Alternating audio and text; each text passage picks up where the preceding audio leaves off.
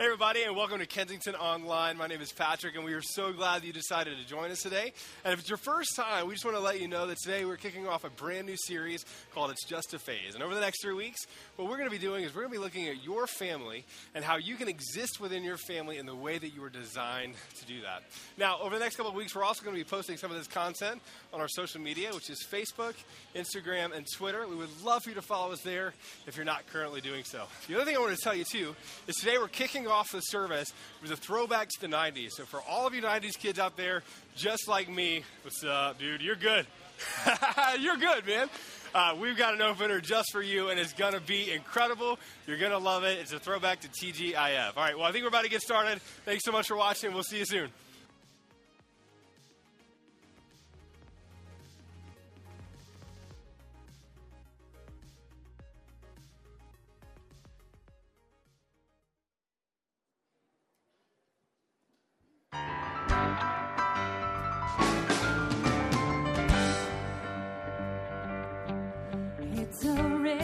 This day and age to read any good newspaper page. Love and tradition of the grand design. Some people say it's even harder to find. Well, then there must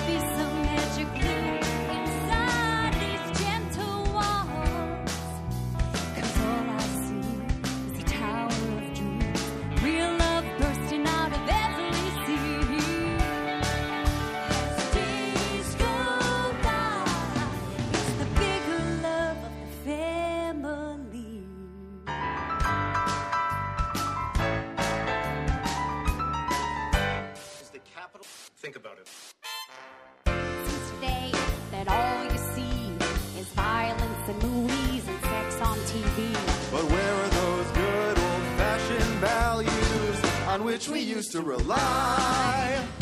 Lucky there's a family guy. Lucky there's a man who positively can do all the things that make us laugh and cry.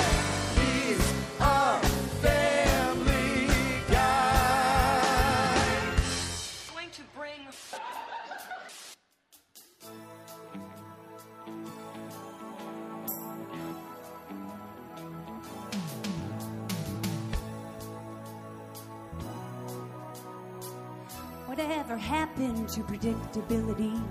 The milkman, the paperboy, evening TV. You miss your old familiar friends waiting just around the bend.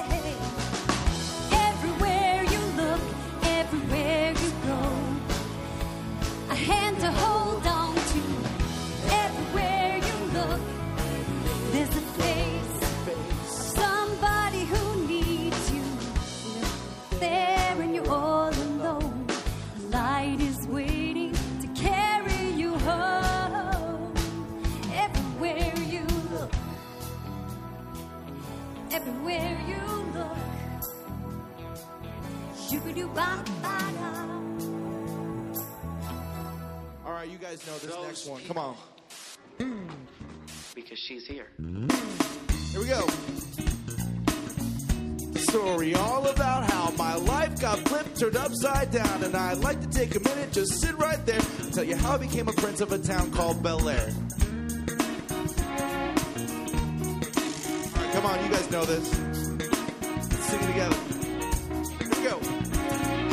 West Philadelphia, born and raised on the playground is where I spent most of my days. Chilling out, maxing, relaxing, all cool. Now shooting some b-ball outside of school with a couple of guys who were up to no good. Starting making trouble in my neighborhood. I got in one little fight, and my mom got scared. She said, "You're moving with your auntie and uncle to Bel Air." A whistle for a cab, and when it came near, the license plate said "Fresh with the dice in the mirror." If anything, I could say that this cab was rare, but I thought, nah, forget it. Your home's to Bel Air. A about seven or eight, and I yelled to the cabbie, "Your home, will smell you later." Looked at my kingdom, I was finally there, sitting on my throne as the Prince of Bel Air. Hey.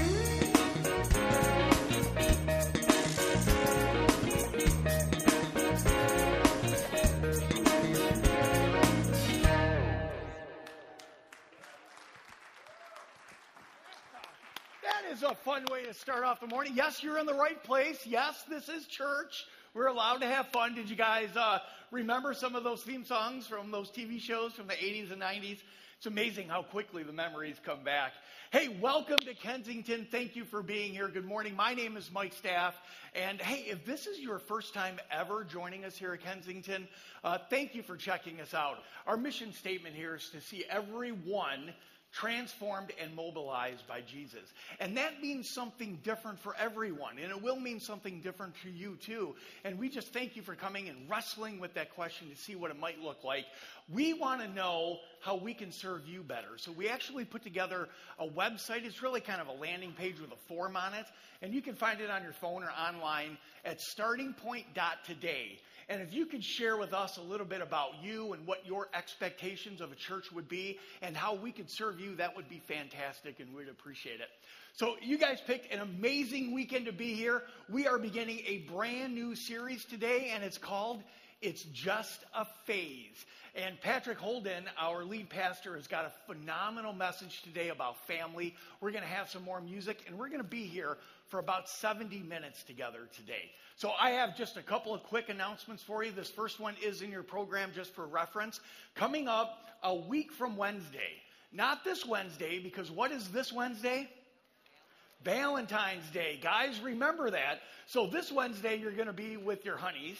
And then next Wednesday, we want to invite you to be here on February 21st at 7 o'clock. We have what we call Render. And what it is, is our monthly midweek worship service. And it's not in this room, it's actually in a room across the hall. So it's a lot more intimate.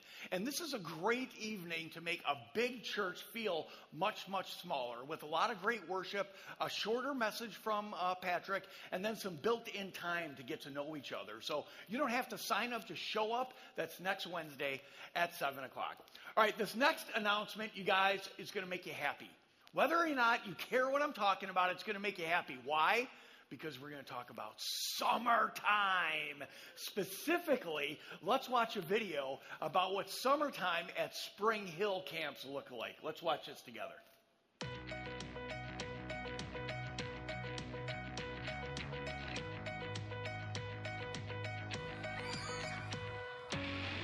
Spring Hill Day Camps is chock full of fun and kids. We uh, set up camp at different churches. We run camp from 9 a.m. to 4 p.m., and there is not a second that kids aren't engaged. Typical day in the life of a Spring Hill kid is crazy, hectic, exciting, energetic. A typical day starts off with a dance party. We get to every morning go to large group and there's always music when we come in. And then we go to small group where we learn more about who God is through different Bible stories. I love that the kids can come and have people in their lives that are excited about Jesus Christ and they can associate a ton of fun with the name of Jesus. My favorite part of day camp is doing all the different activities. The funny thing is, not Rockwell has a easy side. Not easy side is not very easy.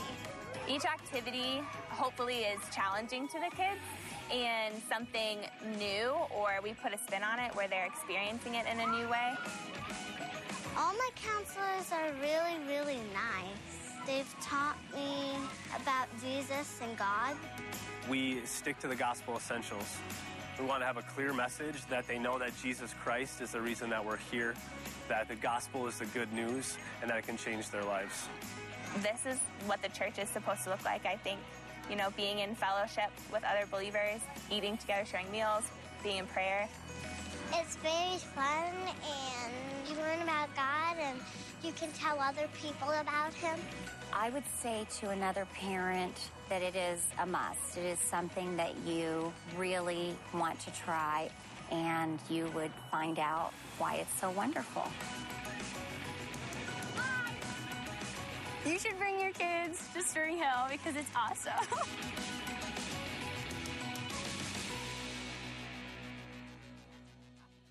Yeah, it is awesome. There's no question about it. Hey, guys, I want to introduce you to uh, Taylor. This is Taylor Leal. How about a round of applause?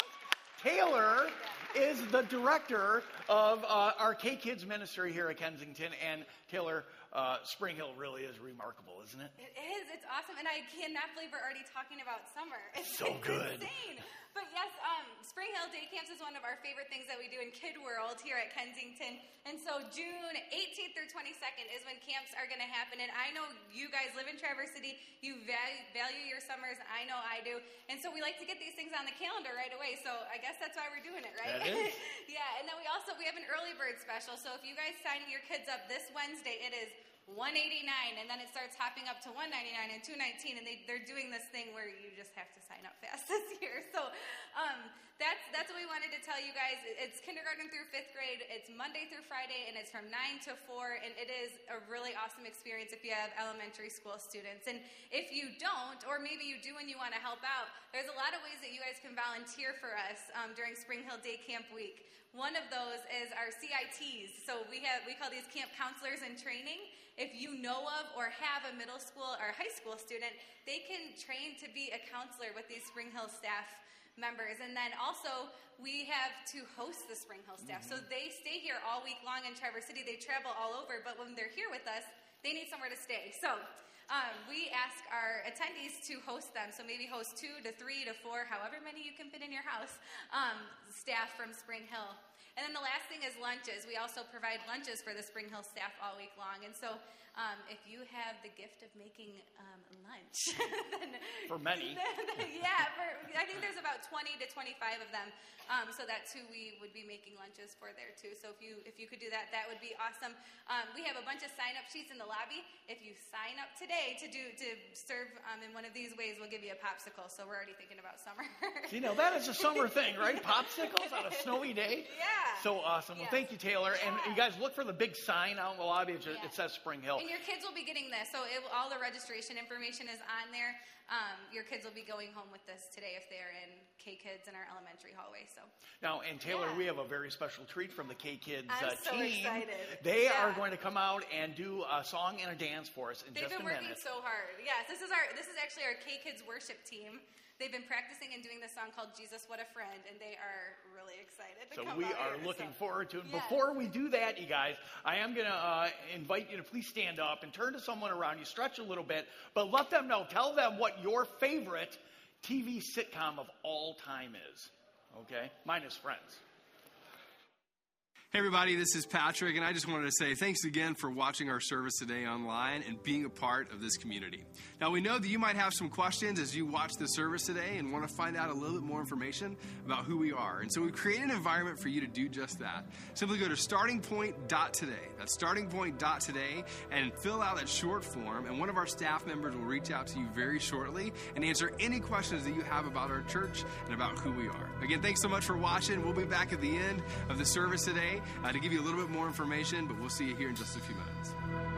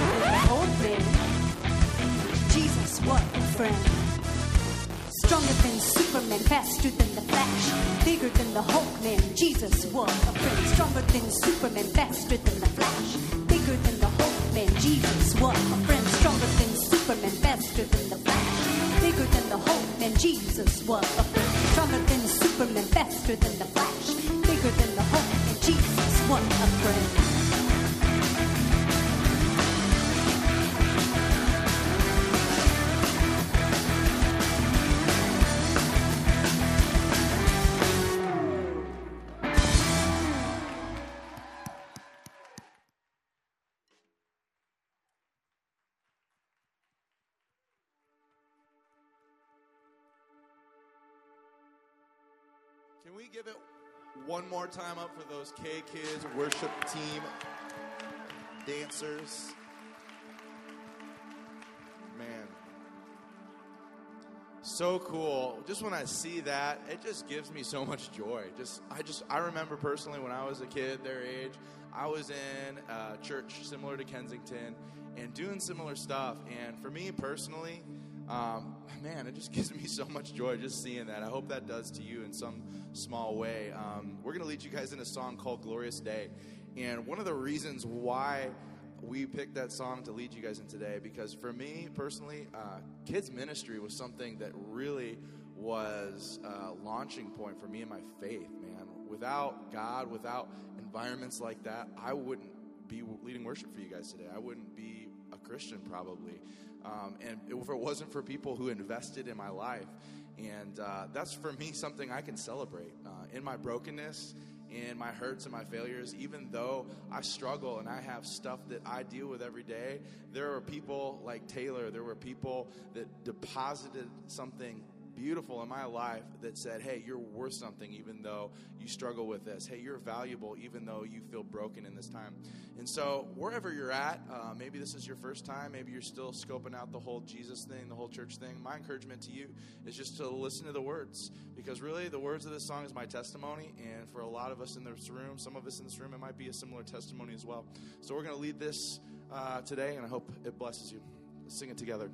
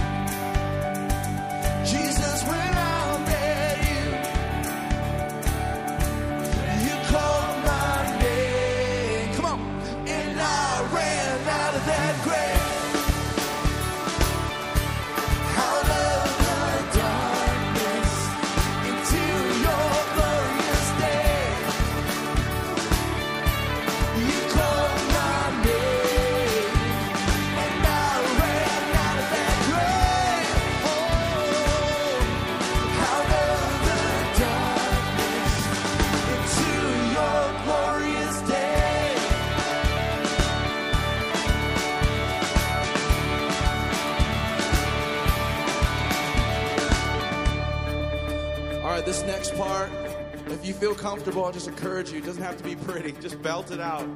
This is your story. Let's sing. I needed rescue, my sin was heavy, but chains break at the weight of your glory. I needed shelter, I was an orphan. Now you call me citizen of heaven. Come on!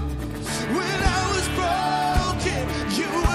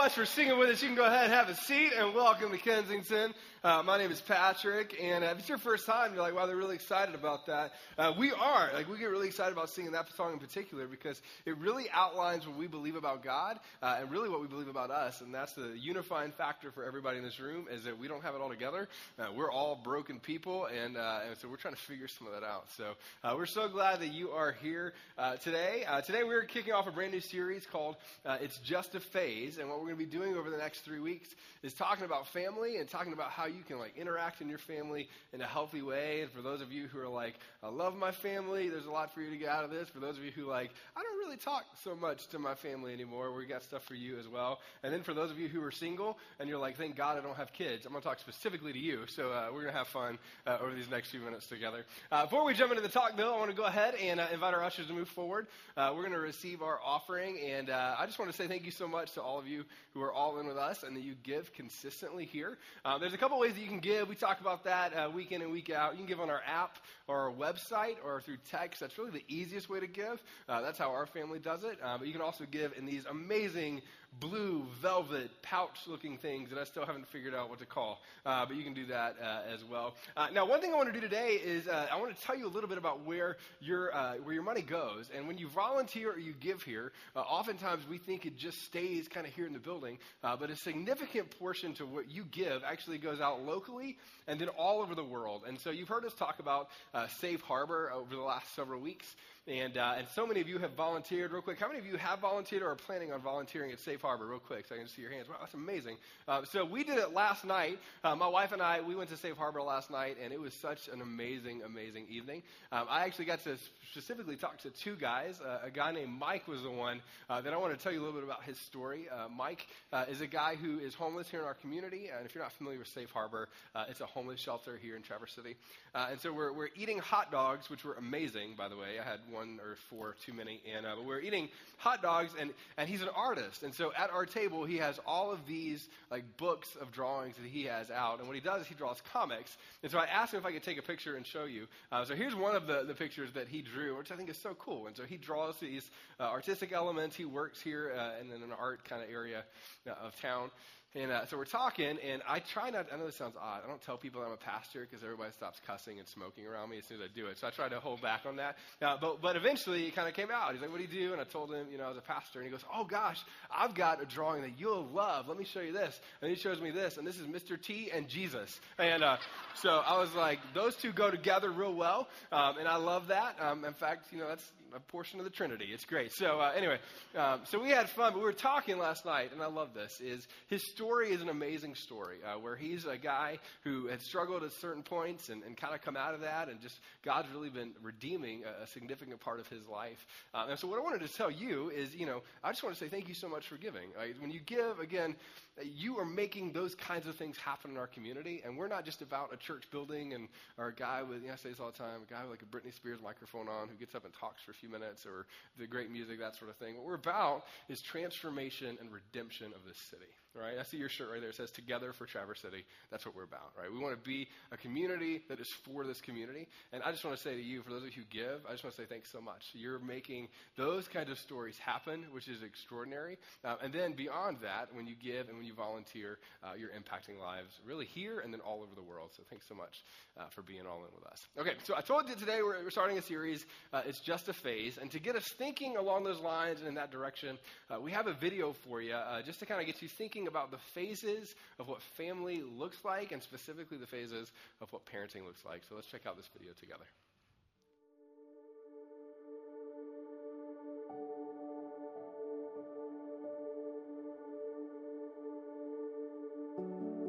Look. She took her first Look at her. step. Have a great day, sweetie. I hope she'll be okay. Oh, she'll be fine. All right, hold still, honey. Here we go. Yeah, there it is.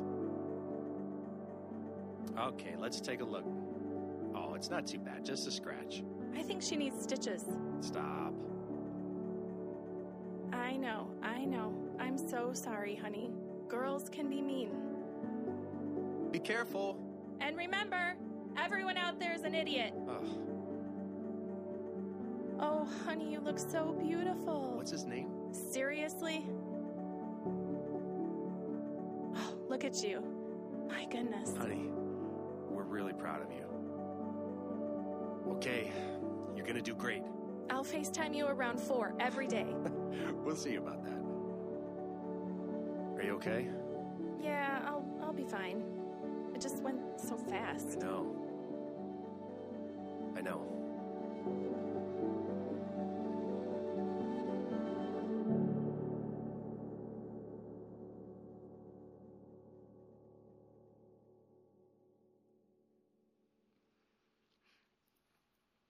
Now, I've been looking at that video uh, on and off for the last couple of weeks, and I love that video. And the reason that I love that video so much is if you're a parent in the room, right, um, then you know what it's like to watch your son or daughter grow up in different phases of life and look at them and go, that went so fast, right? And if you're a grandparent in the room, you look at your, your kids' lives and you're like, man, there were moments that went really, really slow, right? Around two years old, that went real slow, right? Um, and then there are moments in middle school that you're like, this is never ending, right? Some of that happened. Uh, and then you, you kind of moved on, and, it, and it's like all of a sudden yeah, it, it, you blink, and, and it's just and it's just gone. And, and then some of you, you're, you're not married, or you know, you're not, uh, you don't you don't have kids, and you know maybe you're single in the room, and, and, and you have nephews though, or you have kids that are around you, like in your sphere of influence, and you watch them, and even when you're watching them, like you love them and you care about them, and you see you know amazing things happening. But as you watch, again, all those things seem like they go so fast. The years just kind of blow by you. Right? I was hanging out the other day, uh, Emily and I, we were talking to a couple of like 22 year olds, and we just think of ourselves as if we're still 22, and we're like, wow, that was a that was a long time ago. You know what I mean? Like, and a few pounds ago, it was great. And so for me, and I, you know, it was like that. And so I'm thinking to myself, like, that that's kind of a thing. Like, it goes so fast, right? And when you think about it's just a phase, you think about the moments when you get frustrated, you think about the moments when you get anxious, you think about the moments where you're like, oh my goodness, like all of those kinds of things. But when you zoom out from all of it, you realize how quick parenting actually feels like it goes by. And how fast you become like a friend later on in life. And then you think back to your family, right? And you think back to your upbringing, and for some of you, it felt like it went really slow. For some of you, you felt like it went really fast. And you look back at all these moments, and you remember how all of that, right, your childhood becomes like one season of life that you look back on. And it's so significant and it matters so much, and you lean into it, but at the same time, it all is very temporary. And when we think back to the families that we're a part of and the families that we grew up in, or you know, the foster families that we have, or the adoptive parents that we have, or the grandparents that we lived with, you think about all of those kinds of things, and you begin to realize how important that season of life is, and how fragile that season of life is, and how important family is in our lives. And so before we jump into all the content, I want to look at an idea just for a couple of minutes, and that's this that you are inundated over and over and over again with pictures of what families look like or what pictures of families should look like. And so here's what I want to do just for a minute. If you'll go ahead and take a big deep breath for me, can we take a deep, breath? Uh, we're going to shout out for just a minute, and the 11 o'clock crowd is the loud crowd. Is that right? Are you guys a little bit rowdy? No. Okay, great. Um, that's fantastic. All right, perfect. Uh, so we'll do this together. Uh, deep breath. All right, I want you to shout out famous families, right? Any famous families that you can think of, just go ahead and shout it out. Let me hear you. This, so we're going to lead with the Simpsons. That's great. That's great. We're going to lead with the Simpsons. I'm with you. I love that we played Family Guy earlier. We won't talk about that. But anyway, all right, that's great. What was the other one? The Tanners? Yeah, like from Full House? Is that? Yeah, the Tanners. How many of you had a crush on, what's her name? Candace Cameron something. Anybody? Just me. Okay, great. Um, perfect. The Tanners. All right, somebody else. What else we got? Who? The Kennedys, right? The Kennedys are a big one. Yeah, absolutely. The Kennedys. I'm going to see if I can spell that correctly. Ish. Yeah, there we go. Cool. What else? Who else? The Waltons. Yeah, that's the one where like John Boy said goodnight every night, right? Don't they all say goodnight? Yeah, I watched that as a, yeah, I love that show. That was great. Um, it's on Hallmark now, right? You know Hallmark? That's, that's one of the shows I watched on. No, I'm going to stop talking. All right, sorry. Cool. Uh, what else? What else? Who, who? The Brady Bunch. Yeah, yeah, yeah. I think you boasted that. That was great. Brady Bunch, right? The Brady Bunch are a big one. Uh, that's good. Uh, let's do a couple more. Let me hear maybe two more. The, the Trumps. The Trumps. So we're just going to put that here with the Obamas and Ralph Nader. Okay, there we go. We'll get them all. That's great. That's great. That's great. I love it. I love it. Just Ralph Nader, not his family. That's great. What else? Who else we got? The Jetsons. That's my favorite answer of the day so far. Uh, that's really good. I'm also going to put the Flintstones. Yeah, man, absolutely. All right, one more. Let me get one more. The Kardashians. Hey, come here, come here, come here. That's my favorite. That's awesome. Yeah, let's get it up for the card. No, let's don't. Okay, cool. Kardashians. Yeah, then that's going to be the one we end on. Um, Kardashian. Close. Okay, cool. Yeah. So that's perfect, right? So let's talk about this for a second, right? Now, this is actually a perfect answer to what I'm talking about, right? It's a famous family on TV that is famous for being famous, right? Which is amazing. And you get all of these pictures of what family life looks like. And here's what I want to tell you is your family, right, whether you mean to or not, hope for it to be or not, whatever, right, even though your family looks different than these families, there are three things that unite every single family, even all of these on, uh, on our little light up wild board kind of thing, right? And there's three things around that that I want to look at. The first one is this that every single one of us, every person, has a family of origin, right? Which simply means this you were birthed and you are now in a place where people care about you and take care of you, right? Or they at least take care of you, right? There's something happened for you that you have a family of origin. At some point or another, you came about, you came to be. And the second thing, which I love, is this that you didn't get to choose the who, right? Now, somewhere around late middle school, early high school, you wish you could have chosen the who, right? You looked at your parents and was like, I love you enough to release you from parenting me. You know, like, like you felt those kinds of things. You didn't choose the who, but it was kind of happening there, right? The people who loved you and took care of you, or the people who were there after you were a baby and, you know, became around you, you didn't get to choose those people. They were just kind of there. And then the third thing that I think is true of all of us is this that we all have positive and negative experiences in our family, right? And you don't necessarily get to choose all of these either. Right? Some of you, you had extraordinarily positive experiences that were really meaningful to you. And then partnered with that, almost sometimes at the same time, you had negative experiences in your family. So, real quick, where are all the dads at in the room? Do we have just real quick so I can see all the dads? That's great. Let's talk for a second. You remember this moment, right? And this is an example of this, right? When you held your kid for the first time, or you know you're holding a baby, and, and this is a beautiful moment, and, I love this. Two things happen in this moment for every dad, right? The first thing is, oh crap, and then the second thing is, what am I going to do now? You know, it's this beautiful kind of concoction of, you know, how am I going to do this? And oh my goodness, this one's mine, you know? It's this positive and in some ways kind of frightening and, you know, could be, could be a negative moment. For those of you in the room who are grandparents, and I love this one, right? When you hold your grandparent or your grandkids for the first time, I love talking to grandparents about this because they're like, I love my kids, but I really love my grandkids, right? And I really love to give my grandkids back. You know, like there's that. Am I right? And you have these beautiful positive and negative, you know, sort of moments. Even as a grandparent, it's kind of like parenting. You are like cloud nine, the most amazing grandparent sometimes, and then sometimes you're not. And you leave baggage in some ways, though different, eh, you leave baggage just the same, right? We all have positive and negative experiences around that. And then how many of you have a like a high school student? Do we have any high school parents in the room? You have a high school? Let's pray. Dear, I'm kidding, right? So you know this experience is positive and negative, right? It's positive because you're like, I'm so proud. Now you can take your brothers and sisters places, right? And then the second one that's negative is all of the bad words you used while they were driving, right? Isn't that true? Like there's this moment where you freak out and you get nervous and angsty, and but at the same time you're so proud. Because look at your son or look at your daughter, they're growing up. And you feel all of those things. And then I think probably one of the most, you know, Um, controversial or difficult moments in family is the, the moment that a family gets a dog, right? You know this? And here's, here's what I mean by this, right? It's beautiful and it's amazing, and your kids are happy, and your wife's like, I love you so much. You know, like all that. And then the dad's sitting there thinking, this is a positive moment, but I'm going to have to walk it. You know what I mean? And you feel that sort of like positive and negative. And then some of you know the moment, like some of you, and this is crazy. You had a dog and you, you had a dog for years and years and years. The dog passed away, you know, and you feel this. Like, I, I watch Marley and me. I don't even have a dog. And I'm like crying like a four year old child. Like I'm losing my mind because you feel the angst of the positive and the negative and the beautiful things and the baggage kind of all wrapped into one. And that, that is family.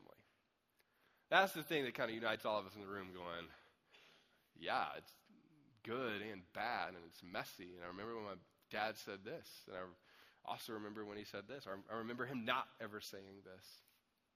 Or I remember when my mom did this. Or I remember the divorce. Like you have all of that wrapped into one. Now, one of my favorite movies of all time uh, is, a, is, a, movie with Steve Carell uh, not acting like an idiot. And the movie is called Dan in Real Life, right? Anybody ever seen Dan in real life? Anybody out there? All right, so this is one of my favorite movies. If you haven't seen it, I think you should go watch it. So you have to, for a second, picture him as not Michael Scott, but as a great dad, right? And so in this movie, uh, he's got three daughters, right? Three daughters. These are his daughters right here. And what he's done throughout the movie is his wife has passed away, right, years and years before. Um, and now he falls in love with this new woman that his brother just happens to be dating, right? So that's the fun, like, angstiness of the entire movie. But here's what happens throughout this whole thing is Steve Carell's character as a father, throughout all of the tension that's surrounding this movie, is in some ways really causing hurt and pain with his daughters.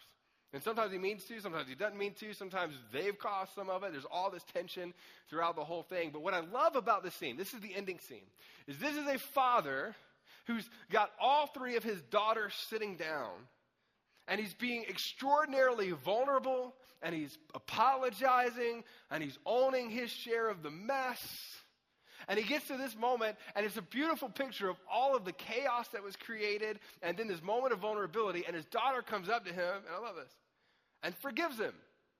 And you get this beautiful picture of what the positive and negative is, and this constant sort of back and forth, and what our family is.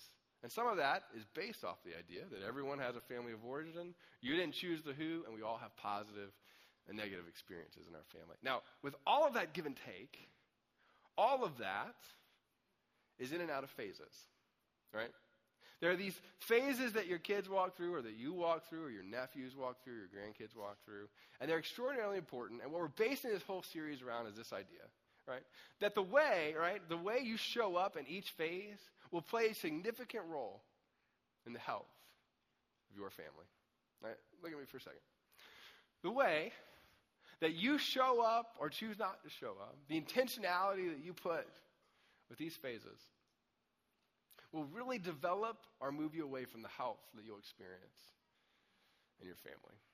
Now, if you're here and you're not a follower of Jesus, what I'm going to tell you is this right off the bat: is we're going to talk about a few things that either are going to feel confusing or that you disagree with at some points in the talk, and, and, and that's totally okay. In fact, if I were you and I was sitting there listening, I'd probably be arguing with me back and forth, and I think that's totally fine. That's one of my favorite things to do, and I argue with just about anybody who has a microphone in my head, so that's great. But the second thing I want to tell you is this: is that the principles that we're going to talk about today, I think, are applicable to all of us and if you're not a follower of Jesus, right, I think you're still going to be able to glean things from this talk. But I want you to ask yourself the question over these next few minutes is what would happen if the truths that we're going to look at, these, these truths that are really thousands of years old, were actually applicable to my life today and my parenting today and, you know, our spouse kind of relationship today or whatever that looks like, what if these are actually true?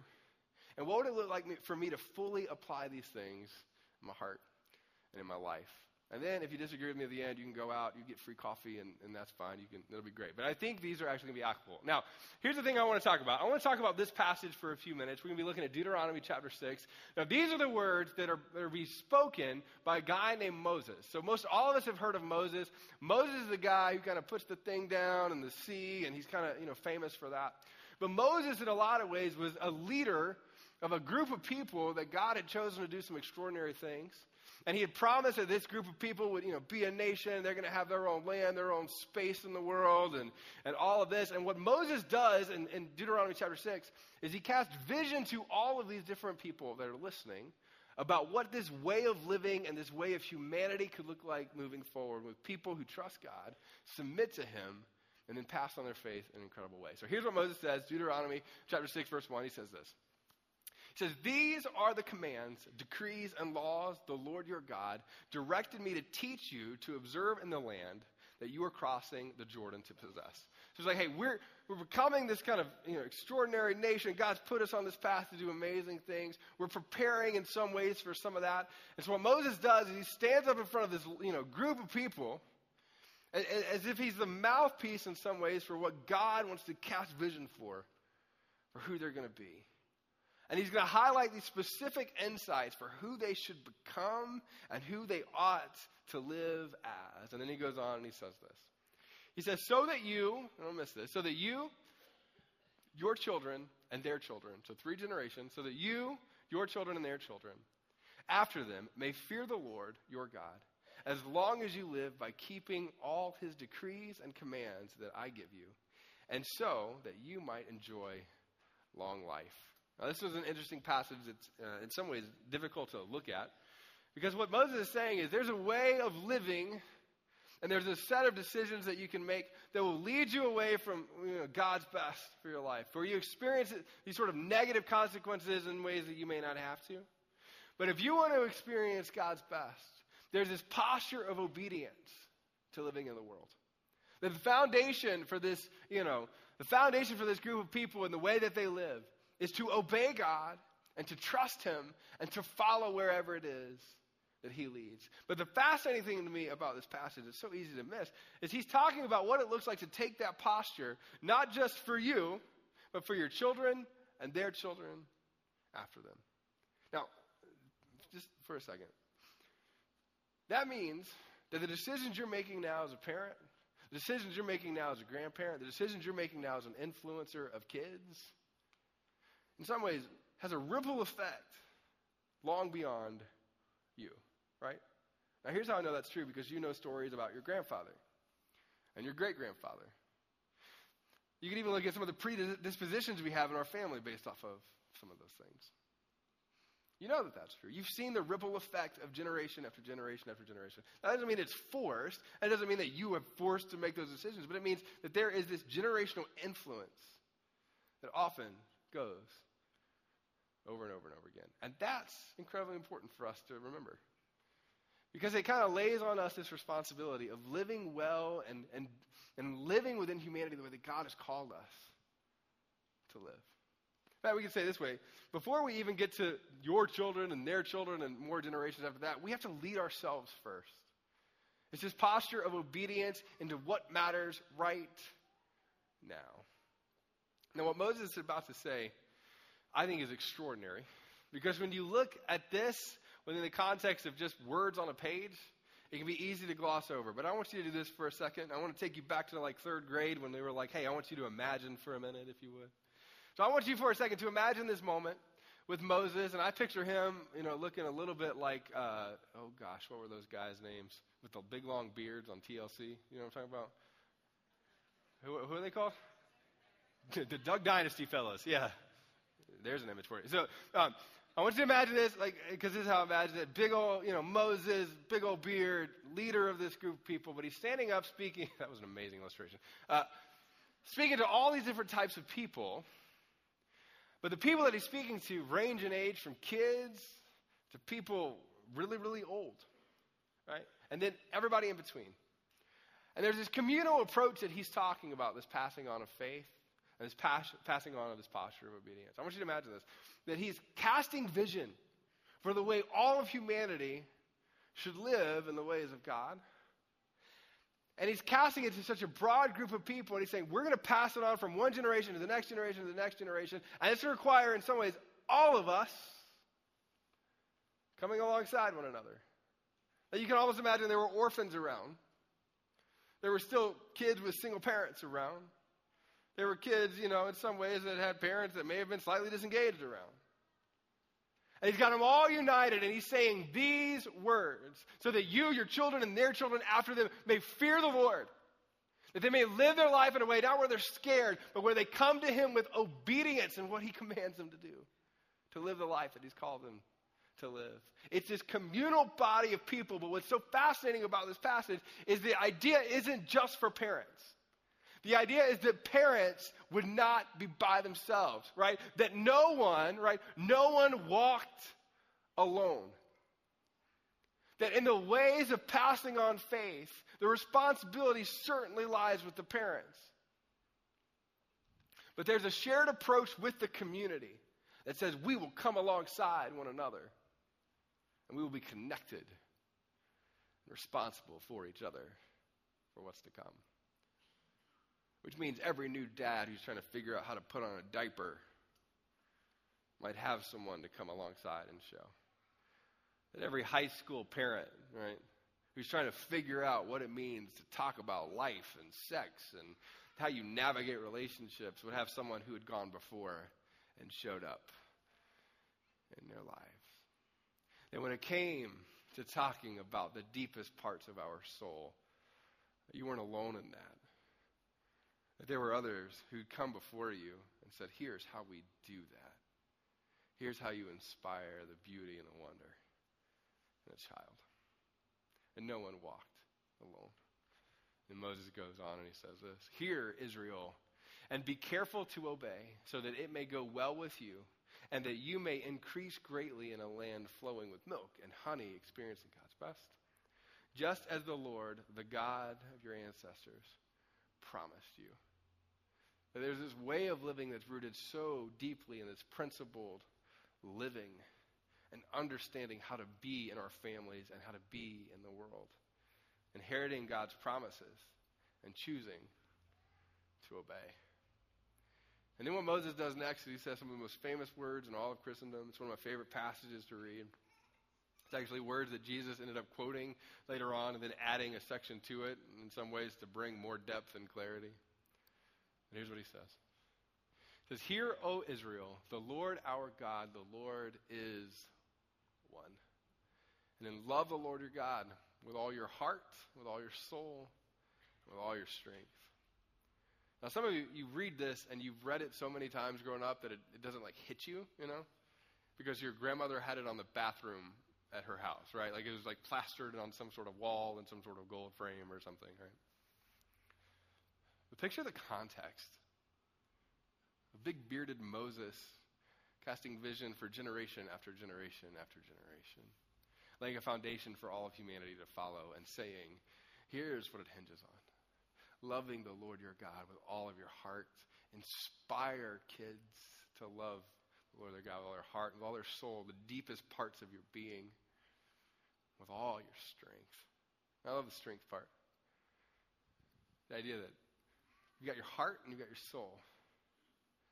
But everything you're reaching for, you're reaching for the right things.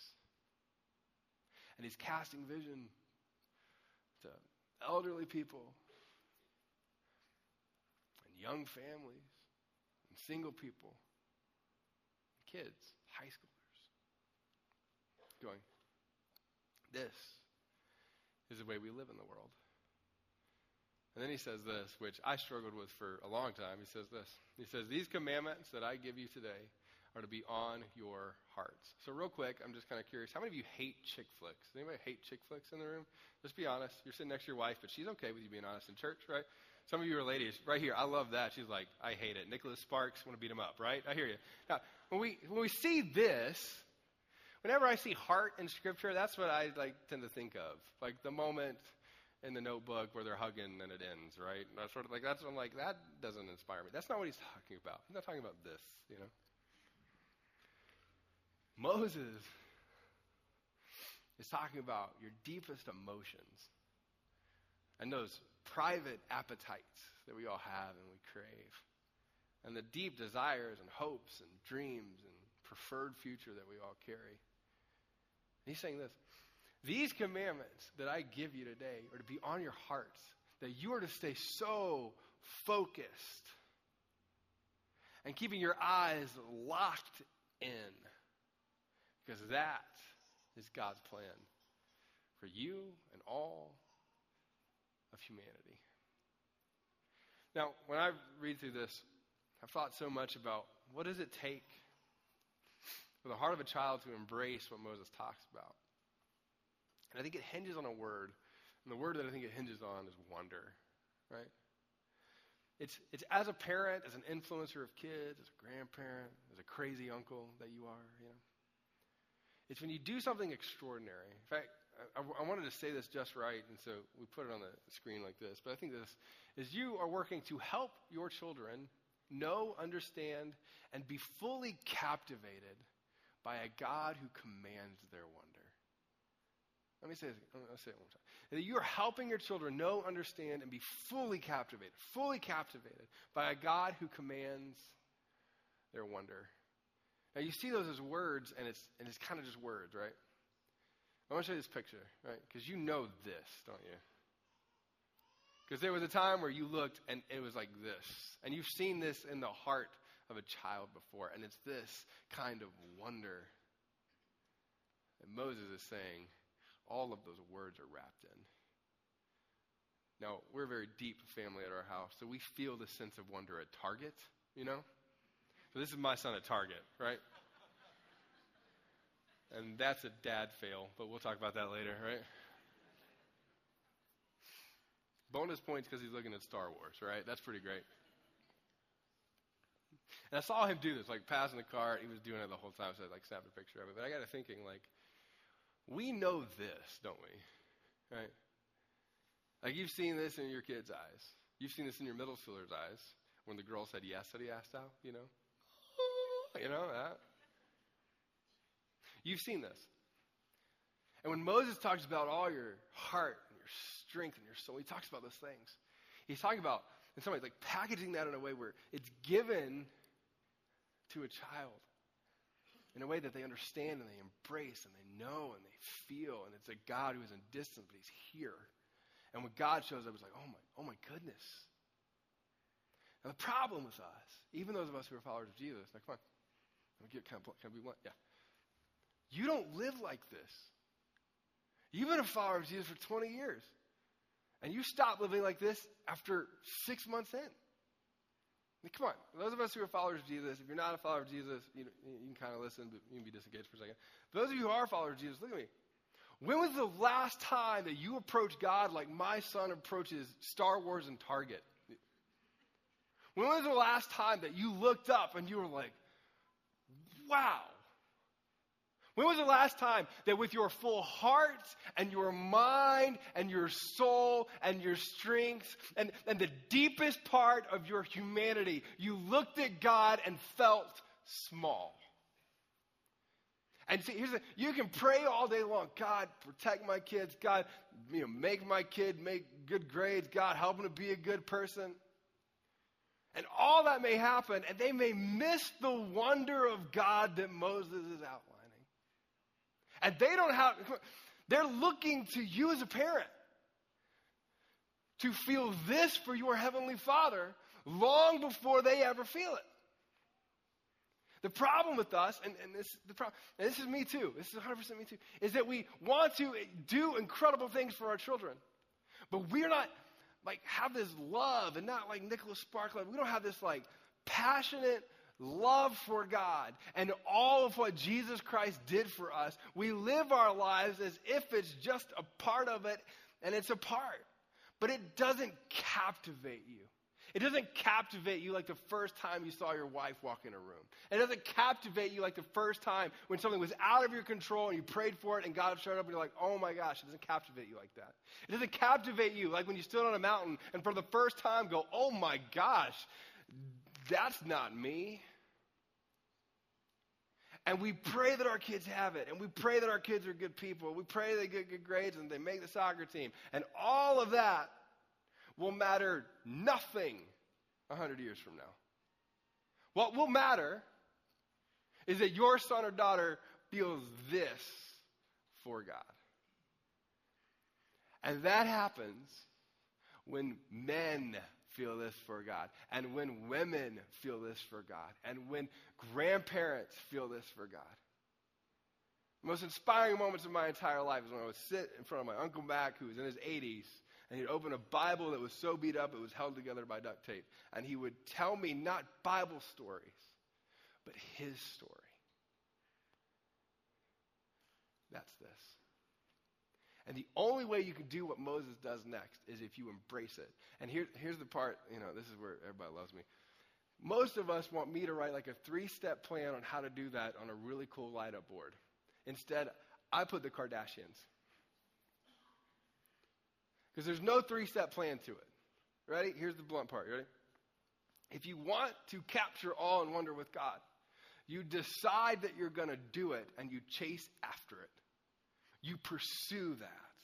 There's no, here's three steps and you figure it out. It's, here's my suffering. God, I'm going to be disciplined to find you in it. Here's my joy. I'm going to find you in it. Here's all of my doubt and all of my questions and all of my difficulty, and I'm going to find you in the midst of every bit of it. So that when I sing, so when I see words on a page, they're not just words and they're not just songs. It is awe and wonder. And I feel like that's what Moses once passed on. And then he says this impress them, being these principles and that posture on your children. It's just massaging into the heart of a child. To teach diligently the principles and the stories. And he says this tie them as symbols on your hands and bind them on your foreheads. Write them on the door frames of your houses and on your gates. Tell the stories that matter. And live your life in a way where you have stories that matter. And that's not based off of what happens to you. That's based off of the perspective you take in to what happens to you.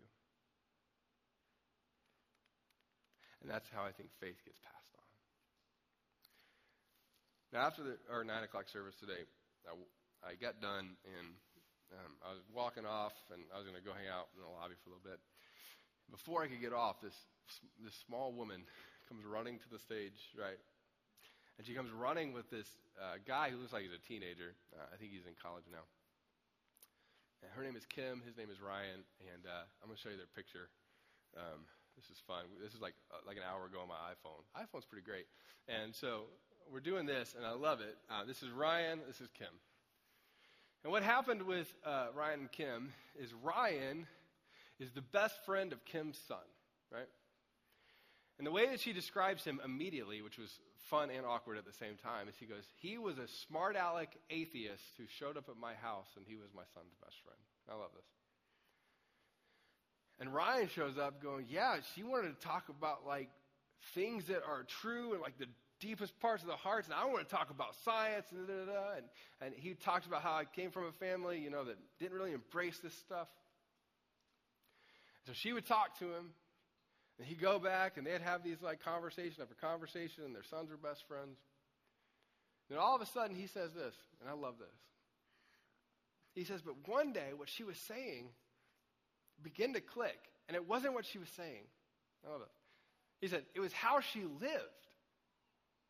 That she seemed to be a person who embodied the truths that she was talking about. That there was this spiritual component that I felt like I was missing, and I had all of my guards up and my walls up and all of those things, and I had all the scientific and all this stuff. But Kim broke it down by who she was and the stories that she told and the way that she showed up consistently over Ryan's life for years. Now, here's what I love that he said, and I thought this was so powerful. He says, I came to finding Jesus because Kim continually showed up in my life to show me Jesus. Now, I'm type A and I like to read, and I'm like the, you know, I want to like debate and, you know. I love, that's, you know, and I don't have friends. I'm just kidding, right? So that's me, right? Now, here's what I tell you. I'm kidding. Now, here, here, here's what I'll tell you, though.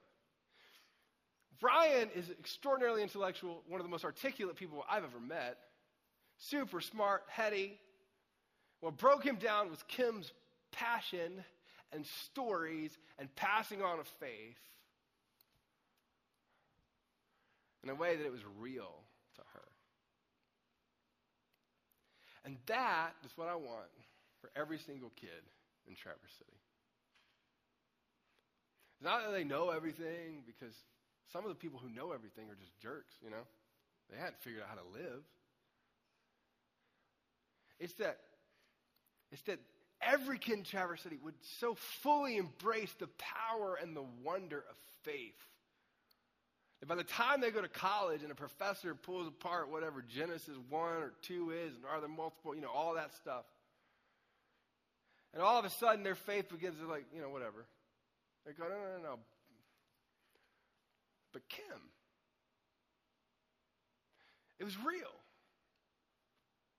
I think that's the powerful part. And for you as a parent, if you're going to pass something on, you pass on character, absolutely. You pass on skills and talents, absolutely. But what would it look like if every parent were focused on passing on wonder? Because I think that's where the power is. So here's what I'm going to ask you to do, which I'd love to ask you to do in church. I'm going to ask you, everybody in the room, if you would, to pull out your cell phones for just a second. I'm not going to ask anything from you. I would just like you to pull it out. I want you to take notes on this next part. There's three little sentences. I just want you to have it, right? Because I want you to remember what we're going to talk about. And some of you, you've been disagreeing with me the whole time, which I love. I want you to take a picture and just debate whoever it is that you came with at lunch over. That'll be great, or just in your head debate me, but at least you'll have like evidence now of what I said. This is great. Uh, there's three things I want you to remember as a parent.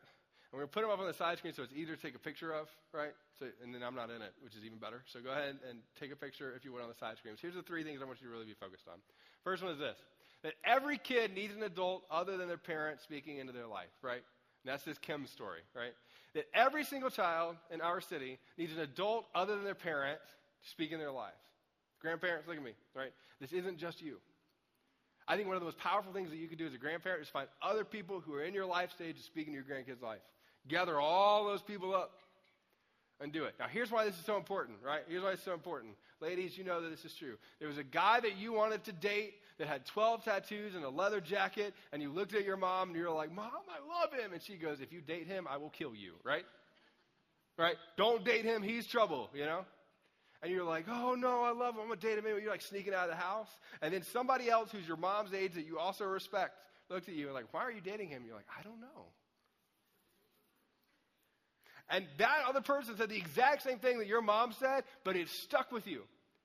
And the reason that's so important is because parents, your influence is extraordinary in your kid's life, but there will be a day, and it happens, you know, some people in middle school, sometimes around four years old. It just depends on the child and how stubborn you were to your parents. I believe that. I'm just kidding, right? But whatever that is, right? They stop listening to you fully, and they need other people to speak in their lives. This is why we have small group leaders, right? We built our entire ministry on this. If I died tomorrow, if this whole place fell apart, there's no lights, the speakers fell down, and all of a sudden the band forgot how to play music, right? If all that fell away, if we had this for every single child in our community, we would be winning. This is what we build everything around. This is why we talk about recruiting small group leaders all the time. This is why we do it. So that as a parent, you can have someone else speaking into your child's life. The second thing is this, and I'd love you to take a picture of this one too is you need to grow in your relationship with those who are speaking into your kids' life, right? I want you to grow in your relationship with those who are speaking into your kids' life. And here's what I mean by that. Ready? On a Sunday, if you just drop off your kids, that's okay, and we're so glad you drop them off. But The better thing is to have a conversation with the small group leaders that are investing in your kids. Have a conversation with the mentors that are investing in your kids. Now, here's what's amazing. Don't, don't tell anybody this, right? But as a parent, if you have those kinds of relationships, all of a sudden something comes out, what happens? They tell you. My mom would be like, the Holy Spirit told me. And I'm like, Rose told you about that. You know, like, you know? You had the same mom, you know. But it's powerful and it matters, right? When you grow in your relationship with the people who are influencing your kids, it, it's, it's so significant. It helps you be a better parent, and it helps your kid grow in the way that they need to. And the third thing, and I say this in almost every talk that I give in some form or fashion because I believe it so much, and that's this that you have to choose predetermined submission to God in your parenting, right? Now, here's what that means, right? And, and we'll wrap up. That means that I'm going to find myself in a position where I don't know what to do. And when I find myself in that position, which is most of us daily, I come to God and I say, it's, it's genius. I don't know what to do. Lead me. And whatever you say, I will do. That I am listening and I'm predetermining that where you lead me, I will go. And when you do that, I don't miss it. When you do that, something extraordinary happens in your parenting. All right. So, last thing I want you to do for a second is uh, I want to I want to read this statement, and then we're actually going to do it for a second, and we'll wrap up. I want you to imagine a world where every child had another adult echoing the truths that they heard from their parents. Right. So to do this, what I'm going to ask you to do. I'm going to ask you for a moment, just for a moment, to close your eyes just for a second. Close your eyes just for a second.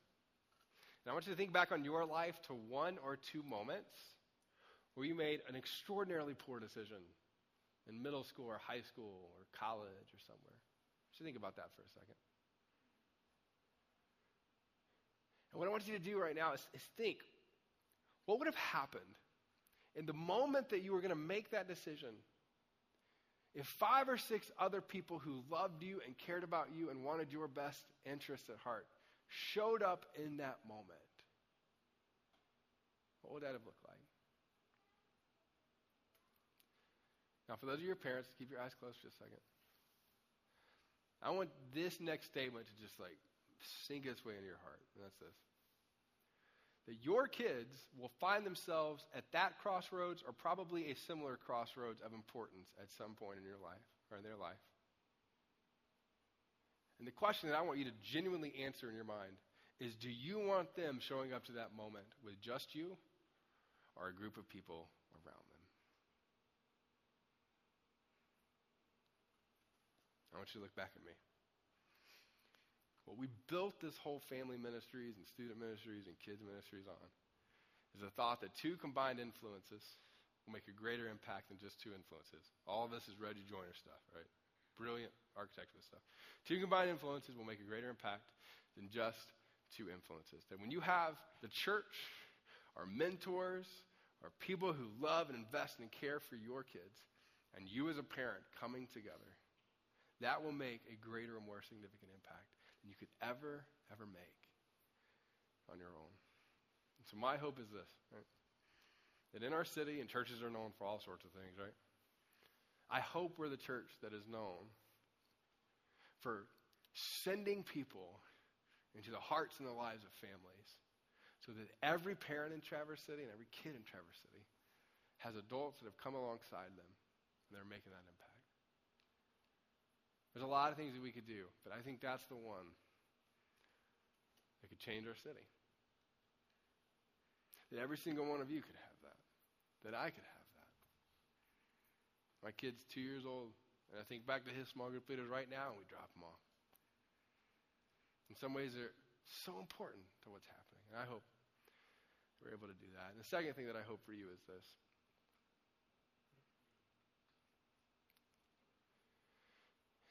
I hope for those of you who are followers of Jesus that you don't get so bogged down in busyness and life and struggle. And you don't get so bogged down in questions and suffering and pain. That you allow yourself to live your 60, 70, 80, 90, 100 years of life missing that wonder that comes from God. That my hope, as I was praying for this day, is that every person that would come into this room would walk out of here, whether they have kids or not have kids or single or you know whatever that is, that we could all recapture that wonder and faith where we come to God open-handed and we say, "Wow, you have my whole heart, all of my strength. Have my mind and the deepest cravings of my soul, and I am in awe of you." Because you will never pass on the kind of faith that you want to pass on to the next generation until you are fully captivated and in awe of who God is in your own life. So, what we're going to do to wrap up our time is I want to pray for you. Um, and we're going to sing a song that's one of my favorite songs. We've sang it a couple times already. And the song is called So Will I. And for some of you, over these next few minutes, you need to, like, you just need to stay seated, and that's okay. I'm going to ask you to stand, but you can stay seated if that's what you want to do. Some of you, um, you, you need to just read the lyrics.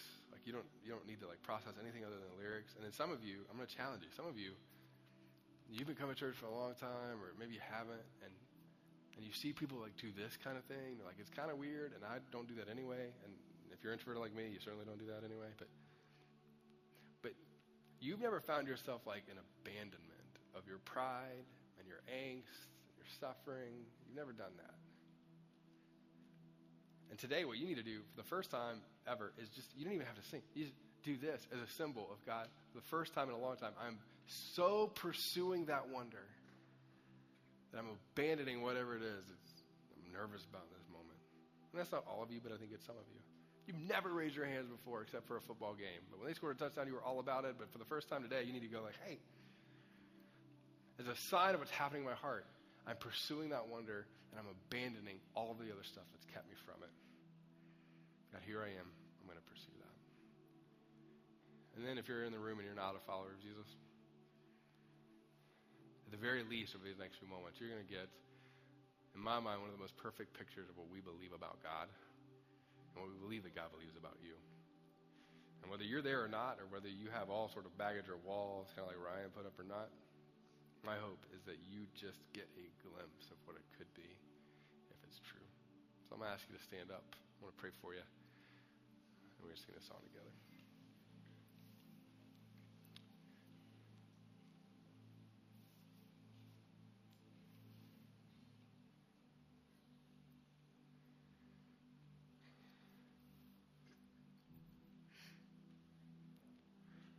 It's in the, the quiet that oftentimes we find ourselves kind of laid bare and vulnerable, and all of our doubts and questions and angst, fear, all of the mess is just there.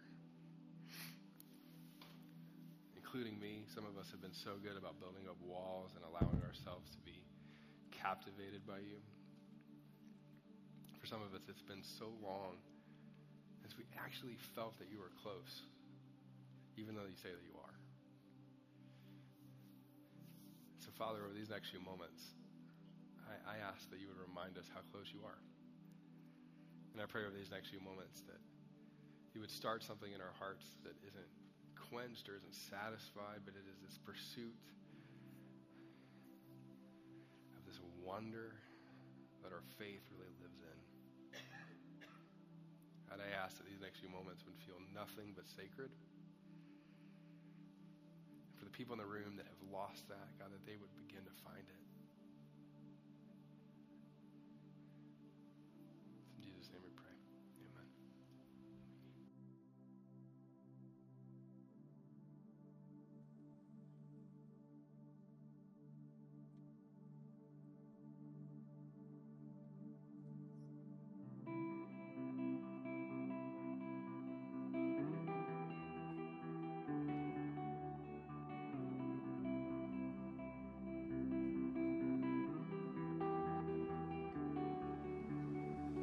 God of creation, there at the start, before the beginning of time.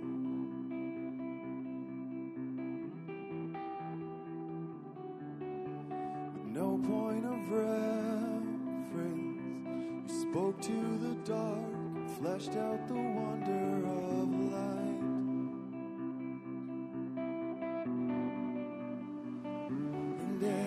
speak.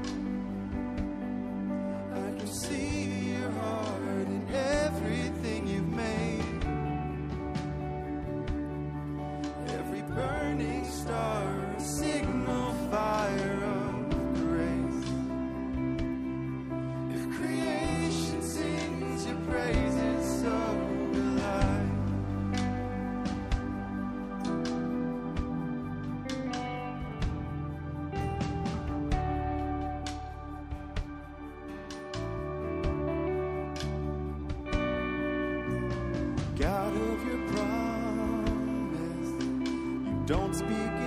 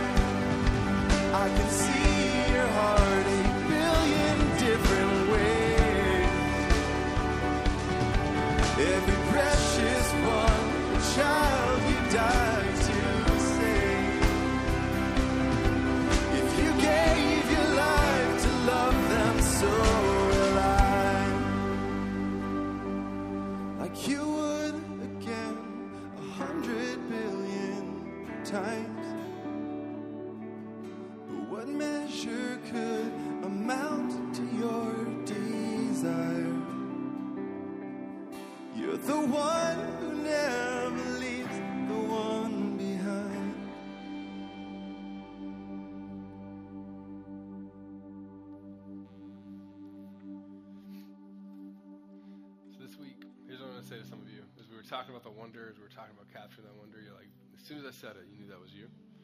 And I don't think there's this big, long, like, step plan, but here's what I, I challenge you to do this week is for three minutes or five minutes or ten minutes this week, just pray that. Say, God, I want to pursue this wonder, and I want to discover that. And, and, I want you this week to focus on what that looks like to continually pursue it, even if it's just for a few minutes every day. Dads in the room, come on. I know you you got a lot going on. You're busy, and you're not an emotional guy anyway. Come on, I, I'm with you. But I would just say this: that pursuit could change the entire trajectory of your family. It could, if you would choose to do that. The second thing that I want to tell you: some of you, when it comes to parenting stuff, you're like some of the practical stuff you were talking about. We need to figure out how do we get people around us, that sort of thing. So I want to tell you about a couple of things real quick. Um, in the lobby throughout the series, there's this bookstore.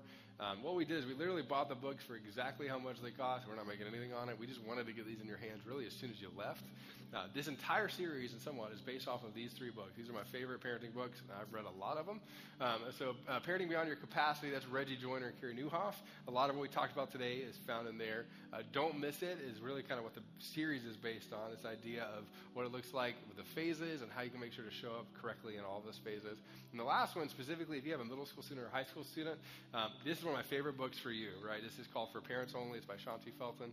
Uh, there's so many great insights on there in terms of how you communicate, what it looks like. We're going to be talking about that through this series, uh, but you get a head start on that. And all that is in the bookstore uh, right outside uh, that away, whatever that's right for you, left for me.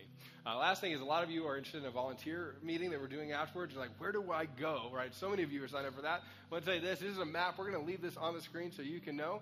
Uh, but if you're in guest services, production arts, kids or students, or if you're just undecided, I'm trying to figure it out, uh, we have one of those places for you. So those are all going to be up here on the screen. We'll have them up there for you as you're leaving, uh, and then we'll go from there. Hey, thanks so much for being here. Next week, we continue this series, uh, and we're going to be talking specifically about you, conflict in your family, what that looks like. Thanks so much for being here, and we'll see you right back here next Sunday.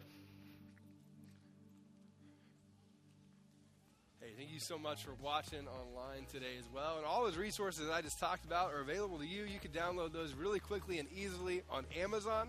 Uh, they're all great resources for you that can spur you on in influencing a child, whether you're a parent or you're just an influencer uh, in your community or a small group leader. We'd love to get those in your hands. Uh, next week, we're continuing this series. Uh, we'd love to invite you back. Uh, you can do that at one of our live campuses in Metro Detroit, here in Traverse City, or in Orlando. Uh, or, you, again, you can watch one of our services live online Uh, as well. Again, thanks so much for watching. We'll see you right back here soon. Thanks.